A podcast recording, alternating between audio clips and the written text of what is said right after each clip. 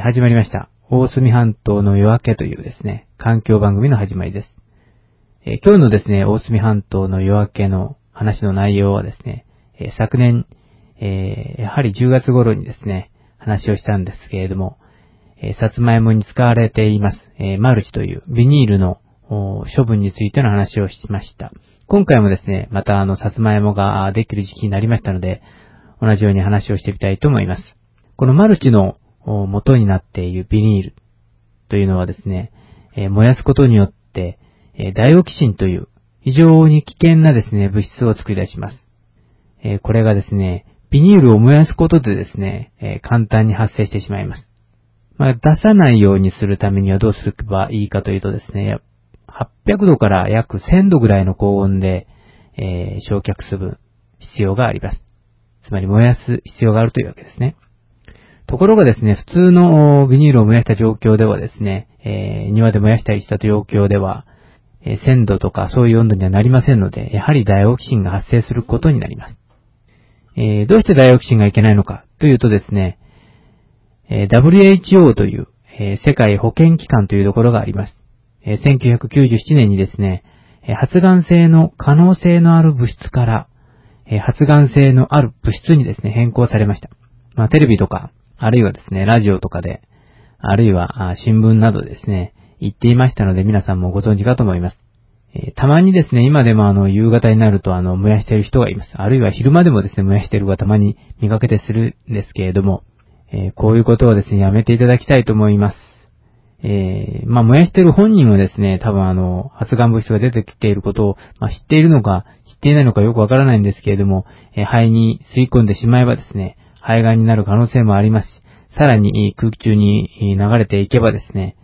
え他の人もですね、え、癌になる可能性が出てきますので、こういうですね、えーダイオキシンが発生する焼却処分はですね、やめていただきたいと思います。えさてですね、え1曲目の曲をお送りしたいと思います。1曲目の曲はですね、え昨年はあの、この、えマルチの話をするときに、かけた曲はですね、女子12学坊の皆さんの曲をお送りしました。えーこれはですね、中国の英才教育を受けたですね、演奏家の皆さんによる、えー呼吸とか、琵琶、それからですね、竹笛、それから月金というのがあります。月金というのはですね、どうもあの、えー銅がちょうど月のような、え円形で音がですね、え琴のような音が出る楽器だそうですけれども、そういう楽器で、え奏でられる曲です。1曲目の曲はあの、プロジェクト X という、えー某、えー NHK のですね、番組がありました。そのテーマソングとなっていた地上の星を送りしたいと思うんですけれども、まあ、大隅半島が世界に君臨する環境都市としてですね、君臨したらですね、いいのではないかと思うんですが、その有名なものとしてですね、ドイツの、えーフライブルグというところがあります。人口19万人です。もうさほど、えー、カナヤとですね、変わらないような人口かと思うんですが、えーワインとかですね、えー酪農製品取引の中心地となっているところでもあります。えー15世紀設立のですね、フライブルグ大学という総合大学もありますけれども、えー一番有名なところはですね、この環境都市、えーフライブルグはですね、環境の視察団がですね、世界各地からですね、訪れています。そういうところにですね、大隅半島がなってくれないかなという願いを込めて、女子12学校の皆さんで地上の星をお送りしたいと思います。ではどうぞ。え次の話はですね、このダイオキシンが、によって発生する、いろいろな病気ですね。そういうものを説明していきたいと思います。えーこのあの、ダイオキシンはですね、えーで、有名なものとしてですね、えー化学兵器のあの、枯葉剤というのがありました。えベトナムで使われたやつですね。今でいう、日本なんかでも使われているあの、えこう、葉っぱを枯らす薬ですか。そういうのとまあ似たようなものなんですけれども、ベトナムのですね、ベクちゃん、ドクちゃんという、あの、双子の兄弟がいました。えーちょうどお腹の胴体のところが繋がっていて、えー体が、上半身が2つあるという子供たちですね。こういう子供たちがですね、生まれる可能性があります。非常にですね、危険な物質、このダイオキシンを、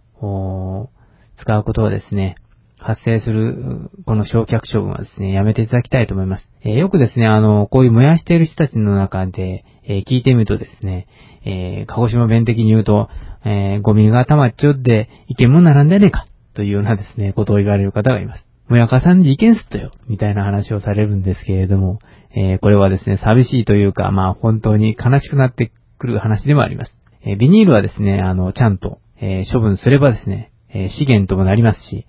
えダイオキシも出しません。まあ、こういう、あの、まあ、予約をされているですね、おじいちゃんとかそういう方にもですね、孫はいると思うんですけれども、そういう小さなですね、子供たちがですね、えー、ダイオキシンによって奇形化したり、あるいはですね、まあ、その、初孫の女性の方がですね、流産したり、それからですね、動物を飼ってる近くなどですね、こういうダイオキシンのあの、ビニールで巻いたあの、牧草のビニールなんかがありますけれども、えー、こう、白い玉になってるやつですか。あれをですね、家畜のそばで燃やしてる人なんかをよく見かけたりするんですけれども、そうすればですね、えー、家畜の流産とか、えー、それから家畜の癌とかですね。まあ人間も癌になってしまいますけれども、そういうことが起こります。えー、非常にですね、えー、危険な物質なので、そういう、え牛を飼っている近くとか、そういうところとかですね、人家の近くでこういう燃やしたりすることはやめましょう。他にもですね、あの、生体濃縮というのがあります。えダイオキシンはですね、え動物の体を通じてですね、だんだん濃縮されて濃くなっていきます。最初は薄いんですけれども、だんだん濃くなっていくというわけですね。えー、まあ、大隅半島からこの発生して燃やされた、えー、さつまいものマルチの、そういうビニールはですね、えー、海に落ちてプランクトンの体に入って、さらに、えー、魚がそれを食べて、えー、濃縮されていきます。最初は小さな小魚が食べます。そのうちに、だんだん大きな、えー、小魚が食べて、そして、えー、まあ、私たちが食べるような魚に、が食べることになります。そして最終的に私たちはその魚を食べることによって、えダイオキシンをですね、体の中に取り入れます。ダイオキシンという物質は簡単にですね、外に排出されません。えこれはあの、脂質という、つまり私たちのあの、この、油の耳の部分にですね、あの、ダイオキシンとは溶けていますので、簡単にですね、外に排出されないんですね。従ってですね、だんだん、えー、人間はですね、体に溜まっていくことになります。えー、さてですね、2曲目を行きたいと思います。2曲目はですね、あの今度は自由という曲をお送りしたいと思うんですけれども、まあ、環境問題というのは、あ日本の問題でもあるんですけれども、本当はですね、えー、世界の問題だということもできます。まあ、地球の問題と言ってもいいかもしれません。えー、従ってですね、私たちは、えー、日本のことだけではなく、え世界のためにですね、自由にですね、環境問題に取り組む姿勢を見せなければならないと私は考えています。ということでですね、えー、12学号の皆さんで自由という曲をお送りしたいと思います。ではどうぞ。えー、次の話はですね、このダイオキシン、つまり、さつまいもで使って、えー、使われているこのマルチのビニールがですね、燃やされた場合の地球上への拡散への話です。まあ、大隅半島で燃やした、えー、ダイオキシンはですね、えー、すぐに、え大気に運ばれて偏西風とか、あるいはですね、ジェット気流で世界中に拡散します。えー、そういうビニールとかですね、それからそういうものを燃やす人が誰もいないですね、北極のヒグマとか、えー、ペンギンなどにもですね、えー、こういう氷の中に住んでいる動物の体内からもですね、ダイオキシンがですね、え生体濃縮と形をとってですね、え見つかっています。こういうですね、全く罪のない動物とか、あるいはですね、子供たちを苦しめているダイオキシンの発生源を止める一つの方はたった簡単な方法によってですね、止めることがですね、それは一つです。えー、家でのですね、家庭ゴミの焼却処分をしないこと。ちゃんとですね、燃えるゴミ、えー、燃えないゴミを分別してですね、えー、ゴミステーションに持っていくだけで、これはなくなるわけです。こういうですね、ゴミをちゃんと処分できる人はですね、やっぱり立派な人だと私は思います。えー、皆さんもですね、進んで、えー、ゴミの分別をしていただきたいと私は思います。えー、ではですね、そろそろ、え3曲目をお送りしたいと思います。3曲目の曲はですね、え川の流れのようにという曲をお送りするんですが、え環境問題はですね、無理せず、穏やかに、まあ、人の心に届くように、え進んでいく必要があります。えということでですね、え川の流れのように環境問題を取り組む必要があるということで、え女子12学号の皆さんで、え川の流れのようにをお送りします。ではどうぞ。えー、質問をですね、もらいました。えー、今本さんの言うようにですね、毎日毎日環境問題を考えて実行しなければいけませんか？という質問でした。えー、その答えなんですけれども、えー、決してですね、その通りにする必要はありません。まあ、環境問題というのは地球規模であると同時にですね、えー、個人規模の問題でもあります。私はただですね、この方向がいいのではないか、と言ってですね、えー、指さしているだけに過ぎません。環境問題に取り組んだ方が未来が安全になるのではないか。さらに子供たちも元気に育つのではないか。ただそれだけのことなんですね。この環境問題をですね、判断するのはですね、皆さんにかかっています。私はですね、一人でもまあ、えー、少しずつでも実行していきたいと思いますが、皆さんにですね、強要してはいません。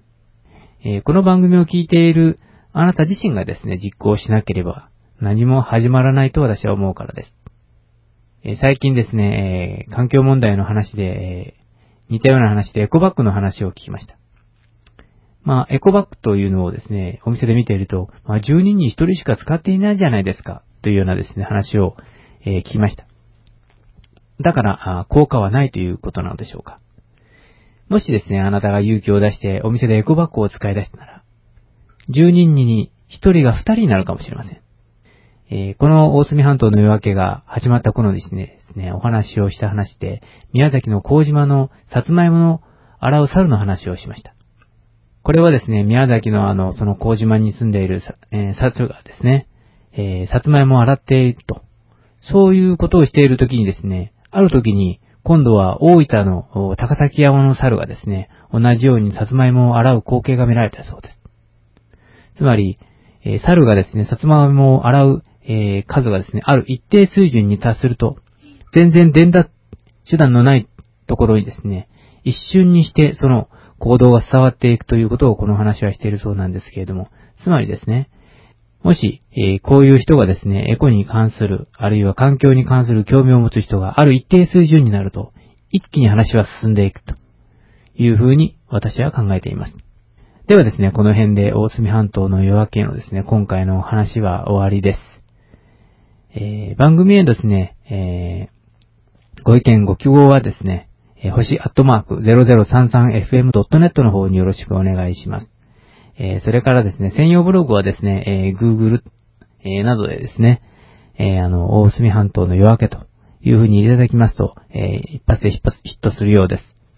え、ではですね、最後の曲をお送りしたいと思います。最後の曲はですね、え、世界に一つだけの花をお送りしたいと思いますけれども、えー、大隅半島に世界に一つだけの花、つまりあの、高熊に咲いている黄色いホトトギスが、えー、咲く時期になりました。えー、高熊に行くとですね、綺麗なこの花に出会うことができます。えー、そしてですね、大隅半島に大きな大輪の花が咲くことを願って、世界に一つだけの花をお送りしたいと思います。ではどうぞ。